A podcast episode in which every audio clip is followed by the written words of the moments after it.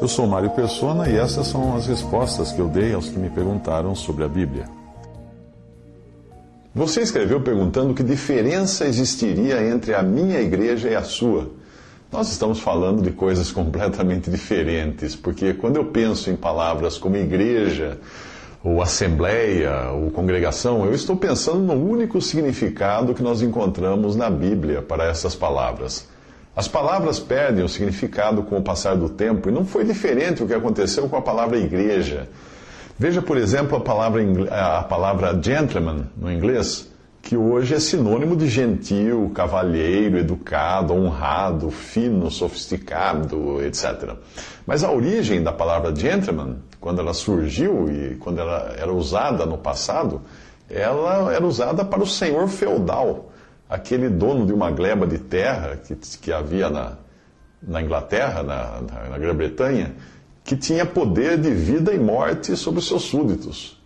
E não era raro um gentleman exigir que toda virgem que se casasse no seu feudo desse a ele, ao gentleman, a honra da primeira noite, ao invés do marido. Então o gentleman original não tinha nada de cavalheiro ou de gentil. Com o tempo a palavra mudou e adot, a, assumiu um outro significado. E hoje também a palavra igreja, a palavra igreja hoje tem vários significados que seriam incompreensíveis para um cristão que vivesse no, no primeiro século. A palavra vem do grego eclésia. Uh, por exemplo, o apóstolo Pedro jamais entenderia se você apontasse para um edifício de pedras ou de tijolos e dissesse a ele que aquilo era uma igreja. Seria tão absurdo para Pedro quanto você apontar hoje para um estádio de futebol vazio e dizer que aquilo é um time de futebol. Não, aquilo é um estádio, não pode ser um time de futebol, de futebol não tem ninguém lá. A palavra igreja, que teve, tem origem no grego eclésia, tinha simplesmente o significado de um ajuntamento de pessoas. Igreja eram pessoas. Era um grupo de pessoas. Podia ser ou não pessoas convertidas, um grupo de pessoas era igreja. A, a tradução mais próxima na nossa língua hoje seria assembleia, que é o que nos lembra imediatamente de uma reunião de pessoas. Algumas vezes, uh, mesmo a palavra a mesma palavra grega eclésia no, no grego era usada no Novo Testamento, no original, para indicar um ajuntamento ou reunião de pessoas que não tinha nada a ver com cristãos. Por exemplo, em Atos 19, 32, a passagem no original, traduzindo ao pé da letra, seria assim: Uns, pois, clamavam de uma maneira, outros de outra, porque a assembleia era confusa, ou a igreja era confusa e os mais deles não sabiam que causa, por que causa tinham se ajuntado. Veja que aí está usando no grego eclésia, uh, que em outras passagens é traduzida como igreja, para uma reunião de incrédulos, para uma assembleia, um ajuntamento de pessoas só. O mesmo acontece nos versículos 39 e 41 desse capítulo. Portanto, a menos que você queira falar das coisas do mundo e inventadas pelos homens, as quais são estranhas ao que nós encontramos na doutrina dos apóstolos, esqueça interpretar a palavra igreja como edifício, ou denominação, organização religiosa, ou religião, ou um partido. Esqueça. Nada disso tem significado bíblico. Quando a, as pessoas se referem, quando a Bíblia se refere aos que tinham sido salvos por Cristo, os apóstolos usam sempre a palavra igreja, ou assembleia, ou eclésia no original, mas no sentido do corpo de Cristo, e nunca no sentido denominacional ou de um edifício, de, um, de uma construção. Porque nesse sentido, só no sentido do corpo de Cristo, de Cristo, só existe uma igreja no Novo Testamento. E ela é o corpo de Cristo, da qual fazem parte todos os salvos, absolutamente todos. Uh, mas aí talvez, talvez você pergunte, então, como que nós encontramos uh, outra, outras igrejas na Bíblia, como as sete igrejas em Apocalipse, ou igrejas de Corinto, de Éfeso, de Roma, etc. É simples, é, é sempre a mesma igreja, a mesma e única igreja que está em diferentes localidades. É apenas a localização dela que muda. As cartas são endereçadas, por exemplo, à igreja que está em Éfeso, à igreja que está em Corinto, etc não são diferentes organizações com diferentes nomes. Não, não poderia nem, nem ser. Seria contrário ao testemunho da unidade do corpo de Cristo. Pense, pense no exército brasileiro. Só existe um exército brasileiro, mas ele está em diversas cidades do Brasil. São mais muitos exércitos? Não, é um exército. Quando alguém se alista no exército brasileiro, ele passa a fazer parte do mesmo exército que, que está em todos os lugares e não ele não faz parte de diferentes exércitos. Se alguém tentar criar o seu próprio exército, será preso, porque isso é legal. Se alguém se alistar a um exército qualquer e depois descobrir que aquele não é a representação local de todo o exército brasileiro, mas é um exército alternativo, ele deve sair correndo dali antes que seja condenado, antes que seja preso, porque aquilo não tem, não tem reconhecimento oficial. Ainda que eu vá aqui na minha cidade, no tiro de guerra, que chama aqui a, a representação do exército, né? o exército brasileiro está na minha cidade, representado no tiro de guerra. Se eu for no tiro de guerra eu me alistar, eu me alistei no tiro de guerra aqui de Limeira, mas eu faço parte do exército do Brasil inteiro, do Brasil todo. Eu, eu pertenço às Forças Armadas do Brasil. Eu, quando, quando eu era jovem, eu fiz o curso de piloto, piloto privado, e na época eu, aquilo serviu então como se tivesse servido a aeronáutica. E eu então me alistei como na aeronáutica. Fui a, um, a São Paulo, a cidade de São Paulo, lá num, na representação da aeronáutica em São Paulo, e me alistei lá. Eu sou hoje um, um, um piloto da reserva brasileira, eu não sei se é tenente alguma coisa assim, mas eu sou uma pessoa da reserva da aeronáutica. E não importa em que lugar do Brasil eu tivesse me alistado, eu seria da mesma, do mesmo, das mesmas Forças Armadas. Então, ah, quando eu falo Assembleia de Deus, ou Assembleia dos Santos, ou Assembleia dos Irmãos, ou a Igreja de Deus, eu, estou falando da, da Assembleia, da Igreja, da reunião de todos os salvos por Deus.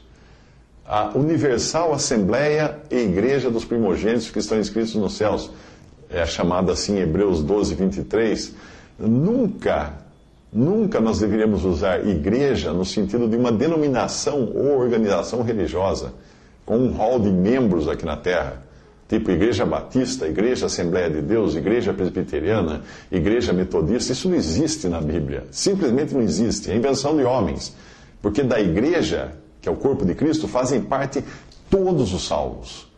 Quando você diz que a Assembleia de Deus cometeu um erro no começo de sua história, você uh, que foi o de não patentear o nome da igreja, você escreveu isso, isso é um absurdo dos absurdos.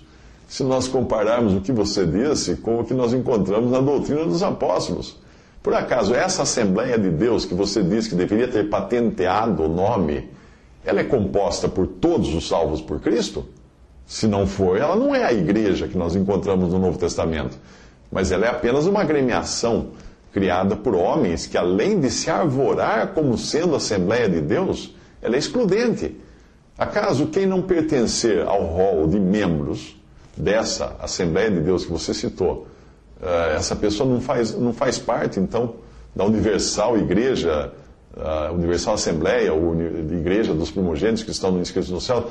Acaso eu não sou, eu não sou membro da sua Assembleia de Deus. Percebe? Mas eu sou membro do corpo de Cristo, que é a igreja, eu sou membro da única Assembleia de Deus que Deus reconhece.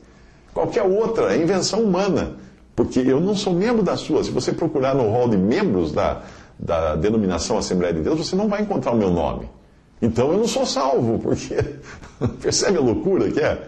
Aparentemente você entendeu mal o que eu escrevi, porque você pensou que quando eu falei Assembleia dos Irmãos, eu estava me referindo a mais uma denominação, uh, no sentido, ou igreja no sentido jurídico da palavra. Eu estava dizendo apenas que na reunião dos irmãos com os quais eu me congrego, nós cantamos tal e tal hino. Isso de modo algum se configura numa denominação. Mesmo porque nas assembleias dos irmãos congregados ao nome do Senhor, as assembleias que congregam na Índia, eles cantam outros hinos, eles cantam hinos em hindu ou em inglês ou qualquer coisa assim. E, no entanto, nós estamos em perfeita comunhão. Para tentar mostrar que tudo não passa da mesma coisa, você fez uma lista de similaridades, dizendo que vocês, da denominação Assembleia de Deus, da denominação, fizeram uma seleção de hinos para louvar e adorar nas reuniões. Uh, e que você falou que a sua, a sua igreja fez então a harpa cristã. Aí você compara também com a maneira como eu descrevo as reuniões onde eu participo, Você diz, se reúnem para a ceia do Senhor, mas a minha igreja também se reúne. Vocês se reúnem para a oração? A minha igreja também é conhecida como círculo de oração. Vocês se reúnem para o ministério da palavra? A minha igreja também. Sabe onde está o X da questão? Nessa sua expressão, a minha igreja. Não existe essa expressão na Bíblia. Ninguém fala minha igreja. Só existe uma igreja, a igreja de Deus. A não ser que você seja Deus, que eu acho que não é. A igreja de Deus que ele resgatou com seu próprio sangue. Isso está em Atos 20, 28. Nem eu, nem você temos igreja. Ninguém é a igreja do pastor fulano. Que pastor é esse? É Deus? Não existe igreja do pastor, igreja minha, igreja sua. Igreja, existe a igreja de Deus. Eu sei, eu sei que parece difícil entender o que eu estou dizendo, parece grego o que eu estou falando. Para alguns cristãos hoje, isso é grego. É completamente estranho. Parece que eu estou falando outra língua, de outro planeta. Mas procure pensar como pensaria um cristão do primeiro século que de repente viesse parar no século XXI, pegasse uma máquina do tempo e acordasse aqui no século XXI. Assim que ele chegasse em nossa época, eh, ele ficaria confuso. Ele veria tantas igrejas diferentes, cada uma com um nome diferente, cada uma dizendo se certa, que ele não saberia o que fazer. Como ele teria aprendido que a única igreja que ele conhece, que ele conheceu sempre, é aquela que abrange, que inclui todos os salvos, ele não poderia se congregar em nenhuma dessas por aí, porque se denomina igreja, porque ele logo veria que elas não incluem todos os salvos. Ela inclui apenas as pessoas que estão naquela roda de membros. Quando aquela pessoa tivesse sido salva lá no primeiro século, antes de fazer essa viagem no tempo, ela imediatamente tinha sido feita membro do corpo de Cristo, da igreja. E ela não, não se tornou membro, membro de nenhuma organização. Foi simples assim. Uh, porque agora uh, você iria querer se fazer membro de alguma coisa além de já ser membro do corpo de Cristo? Onde, onde uma pessoa que viesse lá do, de dois mil anos atrás e chegasse aqui, um cristão, um crente em Cristo, onde essa pessoa iria se reunir? Onde ela iria congregar? É provável que ela acabasse encontrando cristãos que pensassem o mesmo uh, que você pensa e estivessem reunidos em alguma dessas igrejas ou denominações por aí. Mas talvez ela encontrasse cristãos que entendessem o que é o corpo de Cristo e simplesmente reunissem periodicamente, estivessem congregados ao nome do Senhor Jesus para orar, louvar a Deus, adorar a Deus, aprender da Sua palavra, celebrar a ceia do Senhor para recordar do Senhor e anunciar Sua morte. Então, esses cristãos, esses cristãos que aquele viajante do tempo iria encontrar, eles não teriam a pretensão de criar mais uma igreja, mas estariam apenas reunidos ao nome do Senhor Jesus. E não a uma marca registrada, como você propôs, que para a Assembleia de Deus que deveria ter registrado a marca quando foi fundada. Olha que loucura! E nem estariam reunidos ao nome de algum homem que tivesse sido muito usado por Deus, como fizeram os luteranos. Os luteranos acabaram se reunindo ao nome de Lutero, porque eles usaram, adotam o nome de Lutero para se identificarem com Lutero e serem assim identificados como uma facção do testemunho cristão que traz o nome de Lutero. Ou então, como fazem os batistas, que eles se identificam como uma facção do testemunho cristão sendo aqueles que têm determinadas doutrinas relacionadas ao batismo. Ou alguns que usam, por exemplo, o presbitério para denominar-se presbiterianos. Ou alguns que usam o nome de um país, a Inglaterra, e por isso que hoje se reúnem na igreja anglicana, que seria o equivalente à igreja inglesa. Então você vê a loucura que os homens, os homens fizeram com, com, com a igreja. Uh, Alguns, então, teriam a petulância de adotar o nome de universal, olha só, como se englobassem tudo. Ou, ou até talvez se denominasse Igreja de Cristo, Igreja de Jesus, Igreja de Deus, achando que os outros salvos por Cristo, que não está, estão ali nessa denominação, não, não fosse da Igreja de Deus, não fosse o corpo de Cristo, que é o conjunto de todos os salvos por Ele. Ah, veja que tudo isso é carnalidade É carnalidade. O apóstolo Paulo advertiu os primeiros coríntios assim: Eu quero dizer com isso que cada um de vós diz, Eu sou de Paulo, e eu de Apolo, e eu de Cefas, e eu de Cristo. Está Cristo dividido? Foi Paulo crucificado por vós, ou fostes vós batizados em nome de Paulo? Porque dizendo um eu sou de Paulo e outro eu de Apolo, porventura não sois carnais? Isso está em 1 Coríntios 1, 12 a 13 e 1 Coríntios 3, versículo 4. Ao se reunir na simplicidade, fora de toda essa confusão, uh, os irmãos que assim congregassem estariam se considerando simplesmente uma reunião ou uma assembleia de irmãos reunidos ao nome do Senhor. Não há igreja. Se você estivesse na cidade onde eu moro, uh, você veria que não é a igreja que está em Limeira, mas é apenas uma assembleia de irmãos reunidos em Limeira. Porque nós entendemos que a igreja que está em Limeira é formada por todos os salvos que vivem na cidade de Limeira, que infelizmente estão vergonhosamente divididos por nomes, diferentes nomes. E é claro, eu não posso ter comunhão com eles porque eu não quero adotar o nome que eles adotaram. Uh, percebe? Que se o apóstolo Paulo hoje enviasse uma carta à igreja que está em Limeira, ou aos santos que estão em Limeira. Ele estaria endereçando a quem essa carta? A todos os salvos de Limeira, não apenas a um grupo de cristãos. Será que eu fui claro dessa vez? Você não vai entender isso a, menos que você passe uma borracha em tudo que você aprendeu sobre igreja e, e sistema denominacional, uh, organizações religiosas. Tem que passar uma borracha em tudo. Nós vamos continuar falando línguas diferentes se você não fizer essa lição de casa antes e mudar a mentalidade. Tirar essa programação mental que você tem.